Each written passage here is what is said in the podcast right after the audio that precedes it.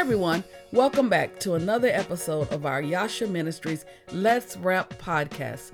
I want you to rest assured today, no matter what it is that we're being faced with in this world today, I want you to know that you have a blessed assurance. You better know that God has not abandoned you and He is still in control. Have you ever fallen asleep and heard someone calling your name? And depending on what realm of sleep you were in, determine how quick or how easy you heard them calling you? Maybe you were not asleep at all and you heard them immediately and answered. Or maybe you were in a light sleep and they called you once and you heard them. Or maybe you were in a deep sleep and they had to call you several times before you were aroused. Or maybe, just maybe, you found yourself in REM sleep. This stage is where you are so deeply asleep that they had to literally come to where you are and shake you in order to get you up. I want you to know today that God is shaking the world to wake us up. I am Elder Shanina Walker, and today on Let's Rap, we're going to be covering this topic entitled Wake Up, O Sleeper. Our scripture today is going to be coming from Romans, the 13th chapter, beginning at the 11th verse. Let's read. I want to start with the 10th verse. Love worketh no ill to his neighbor. Therefore, love is the fulfillment of the law. And that, knowing the time, that now it is high time to wake out of sleep, for now is our salvation nearer than when we believe. The night is far spent, the day is at hand. Let us, therefore, cast off works of darkness, and let us put on the armor of light. Let us walk honestly as in day, not in rioting and drunkenness, not in chambering or wantonness, not in strife and envy, but put ye on the Lord Jesus Christ, and make not provision for the flesh to fulfill the lusts thereof. Let's rap. About three months ago, the Lord gave me this subject entitled Wake Up. And everywhere I turned, I kept hearing, seeing the words wake up, wake up. I tell you, when the Lord puts something in your spirit, there is no getting away from it. You must be obedient. So today, we're going to be covering this subject Wake Up, O Sleeper. Know that the book of Romans was written by the Apostle Paul from the city of Corinth shortly after he wrote the Second Corinthians. We also know that Apostle Paul was writing this book predominantly to the Gentile audience. His main concern for writing the book of Romans was to educate the believers in the basic doctrine related to salvation and to help them understand the unbelief of the Jews and how they benefited from it. He also explained general principles of Christian life that he wanted them to comprehend and most of all put into practice. So, as we begin to look at Romans, the 13th chapter, we see that the Apostle Paul is teaching the church about the power of love. He is letting them know that we should owe no man anything but loving one another. For he that loveth another has fulfilled the law and that is in the eighth verse. We also see that in the tenth verse, and that's where we're going. He said, Love worketh no ill to his neighbor. Therefore, love is fulfilling the law. So, in other words, the Apostle Paul was saying, if you want to fulfill all of the commandments, they all hinge on this one thing love. If you would just love one another, if you don't owe anybody anything but love, you'll be okay. He said, Love worketh no ill to his neighbor. If I truly love you, all I want to see is the best for you. So I should actually love you as I love myself. I should not want to do anything to you that I wouldn't want done to me. So, in other words, if I want somebody to look out for me, I should look out for you. If I want somebody to bless me, I should bless you. If I want somebody to be concerned about me, I should be concerned about you. For the Bible say, and if we do this, by this they shall know that you are my disciples, that you have love one for another. So this whole thing hinges on love. He went on to tell them that not only do you need to know that love fulfills the law, but also that you need to know what time it is. He said in the 11th verse, and that knowing the time, that now it is high time to wake up out of sleep. When we look at what knowing means, knowing means having knowledge or awareness. The word of God lets us know that if we call on the name of the Lord, that he will show us great and mighty things that we know not. How many know that there are secret things in God? There are things that are unknown that God will begin to reveal to his people. He said, knowing means having knowledge, awareness, that is a secret or known to only a few people. So when you have knowledge of something, when something is known to you, it may have it may not be known to others. But the apostle Paul was saying, I want you to know, I want you to be aware that now it is high time to wake up out of your sleep. God began to give me this message, letting me know to tell my people it's time to wake up. It's high time to wake up out of your sleep. Now, when we look at what time means, time means set time, a proper season, an appointed time we as believers or as prophets of God may have information or things that God had revealed to us, but it might not always be the time to share that. It may not always be the appointed time to get that across. But God has a set time, He has a proper season for all things. Solomon said there's a season for everything under the sun. In other words, there's a proper time, there's an appointed time for things to take place. As I said before in a previous podcast, the coronavirus took us by surprise. It didn't take God by surprise. God already know what was going to happen. He already know what's going on. But he also have a message for us today. He's saying in the 11th verse that now it is high time to wake up out of sleep. It's now time for his people that have fallen asleep to wake up. Now, when we begin to look up what wake up means, wake up means to be aroused from an inactive state and become aware of something. So, for too long now, the body of Christ has fallen into an inactive state. We are no longer aware of things that are happening around us because we've fallen asleep. We've been lured to sleep by the ways of the world, by uh, prosperity, by money, by fame, by notoriety, by prestige. We've been lured off to sleep, but he's saying to us now, as his people, it is now time, it is high time to wake up.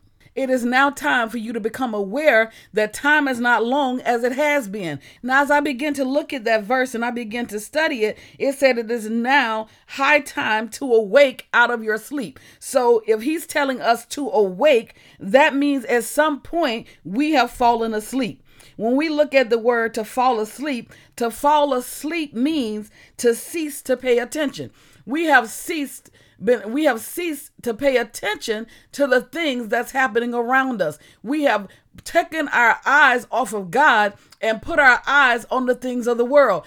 The word tells us very clearly, he made it extremely clear to us that we are in the world, but not of the world. The problem is we have gotten so comfortable that we have been lured asleep by the ways of the world. My husband gave a comment the other day. He began to say that he heard someone else say that many of us want to go to heaven, but no nobody want to die. So we are so comfortable with this world that we want to remain here. We don't we we fail to realize that this is not our home.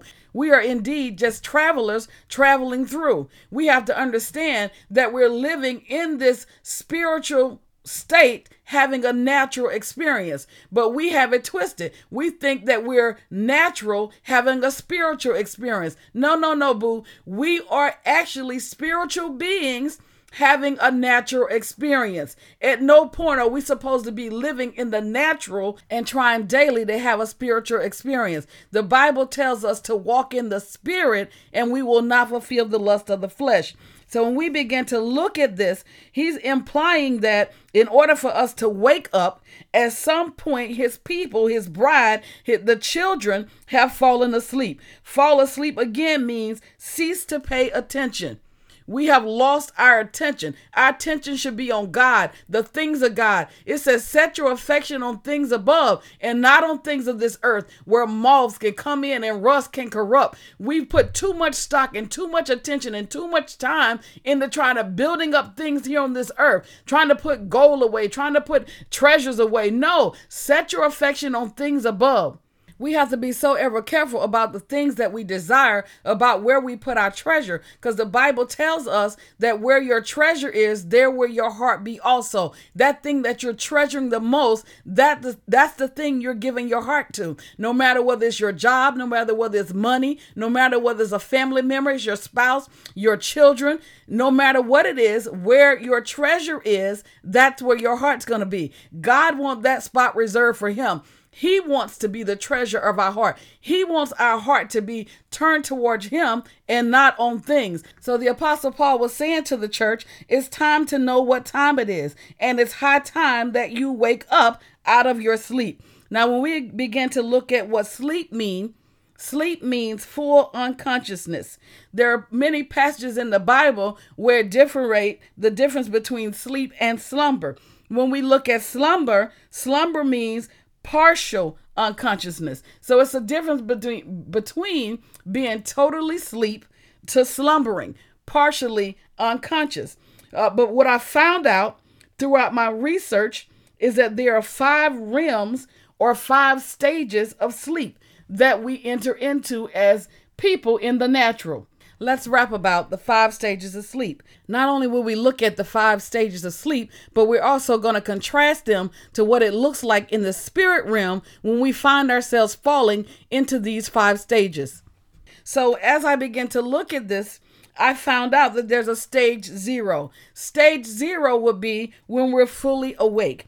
We are roused, we are aware of what's happening, we are alert, we're on guard. When we look at this thing through our spiritual eyes, it means that you're praying, you're standing before God, you're fasting, you're worshiping Him, you're walking in obedience, you're doing everything that you know how to do. So, what? What does that mean? That means you are spiritually awake. You have your ears open toward God, you have your eyes open towards the Spirit you have your heart open to receive whatever it is the Lord is saying to you. You're open, you're thirsty, you're panting after Him like a deer panting after the water brook.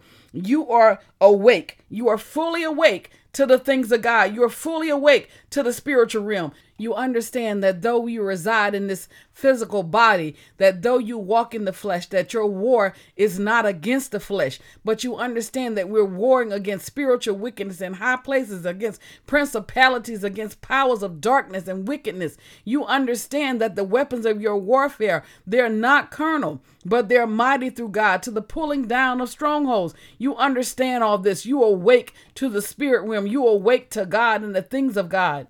You're paying close attention. You're fully aware and conscious of what it is God is asking and calling you to do. Your ear is open to your next assignment from the Lord. Then we find out when we are dealing with sleep and we're talking about sleep in the natural realm, there's another stage of sleep. There is stage one and stage two. Stage one and stage two is a light sleep. Now, the light sleep initiates your sleep cycle and it acts as a transition to a deeper sleep stage. During this stage, your muscles begin to relax, your heart re- uh, rate begins to slow down, and, and you may wake up very easily. At the slightest call of your name, it's not hard to be aroused out of your sleep. Why? Because you're not fully asleep. You're not fully unconscious, but you're slumbering. You're in a partial sleep. So when someone calls your name, you can hear them. How does that look for us in the spiritual realm? What that looks like in the spiritual realm is that when God calls our name, we can still hear his call. He said, My sheep hear my voice, and a stranger they will not follow. So we're continuing to hear his voice because we haven't drifted off so far from the shepherd that we can't hear his call. But there is a time and a place where we can drift so far away from the shepherd that we can no longer hear his voice. And just like in the natural, it tells us that one of the effects of stage one and two sleep is that the muscles begin to relax and they may jerk. So in the spirit realm, we begin to relax. We begin to let our guard down. We be, we fail to do the things that we used to do for the glory of God. And it's only until we experience a jerk in our body or our muscles, or we experience a jerk from the Spirit of the Lord, that we begin to get ourselves back on track. But we begin to relax. Um, you decide that it doesn't take all this. You decide that I don't have to study as much. I don't have to pray as much. You decided that I can just relax. It's okay if I have a good time every now and then. I'm still saved, but I can just go back and repent. Well, the Bible says a little leaven leavens the whole lump. We have to understand that when we get to this point of uh, stage one and two, where we're slumbering, we're in a partial sleep state. Another one of the effects was that our respiratory system slows down and our heart rate decrease. Now they got to beg you to pray. Now somebody got to beg you to get up and sing a song. Now they got to push you and pry you to get you to get up and testify. You begin to slow down on the things that you used to find passion for. Now your church service attendance has decreased. Not only that, but it says your body temperature dropped.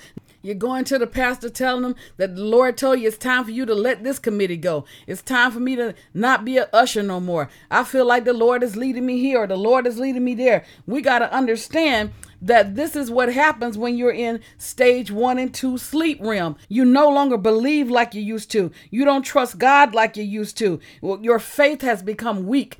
You're no longer to- hearing the voice when when the Holy Spirit began to convict you instead of you taking and responding to that conviction, you turn your heart away from that. You decide that you're going to do what you want to do anyway. And this is what happens to us as spiritual believers when we find ourselves falling into a light sleep or into a slumber. However, what I found interesting about stage one and two, that even though you're drifting off into a slumber, you're easily awakened. All you got to do is you hear the word, and immediately you are convicted and you are awakened by the word of God. But at the same time, you have to be extremely careful about this sleep stage one and two, because if you f- fail to stay in a relationship with God and continue hearing the word of God, that light sleep will lead you into stage three and four, which is a more deeper sleep. So the best way to avoid going into a deep sleep is never let ourselves get so comfortable until we find ourselves in a light sleep. In other words, what am I saying? Stay woke, because the light sleep is going to eventually lead you over to a deep sleep stages three and four. Now, deep sleep focuses on your body. It is the most rejuvenating and restorative sleep stage. It promotes muscle growth and repair as well as waste removal in the brain. In this stage, you have difficulty waking up and you are disoriented or groggy if awoken. Study shows that during this sleep, you can expect the following the blood pressure drops, the blood flow increases to the muscles, repaired hormones are released, tissue growth and cell repair occurs, long, slow brain waves, the brain flushes out waste. What does that look like? Likewise, in the spirit realm, it is dangerous because the longer you sleep to the things of God, the more the body and the flesh is rejuvenated. In other words, the stronger the flesh becomes. The more you feed it, the more it's restored. In this stage of the spiritual sleep, when we're asleep in the spirit realm, you are no longer walking in the spirit, but you're fulfilling the lust of the flesh. And unlike in the natural sleep, instead of growth and repair, and as well as removing waste from the brain, what actually happens is we begin to be contaminated by the ways of the world. We begin to be conformed instead of transformed by the renewing of our mind. It is in this stage that it is more difficult to wake up. Studies say that you are more disoriented, you're more groggy if you're woken up, so you're not yourself. You're disoriented to the things of God now. Now all you're thinking about is things of the world, the pleasures of a season. Not only that, you're not hearing God's voice as clear and as quick as you were when you were in a light sleep. Why? Because you've been lured into a more deeper sleep. So it's more difficult for you to be awakened. No matter how much the, someone try to get your attention, no matter how much people pray for you, no matter how much they talk to you, you're in a deep sleep and it's harder to wake up. Why do I say it's more difficult to wake up? Because now your thinking is all jacked up. You're making unwise choices. You're being led by the flesh. Instead of leaning on God, you're leaning on your own understanding. Instead of seeking the will of God, you're seeking out your own desires and your own pleasures. Even worse, you're about to fall into an even deeper sleep, which is REM sleep.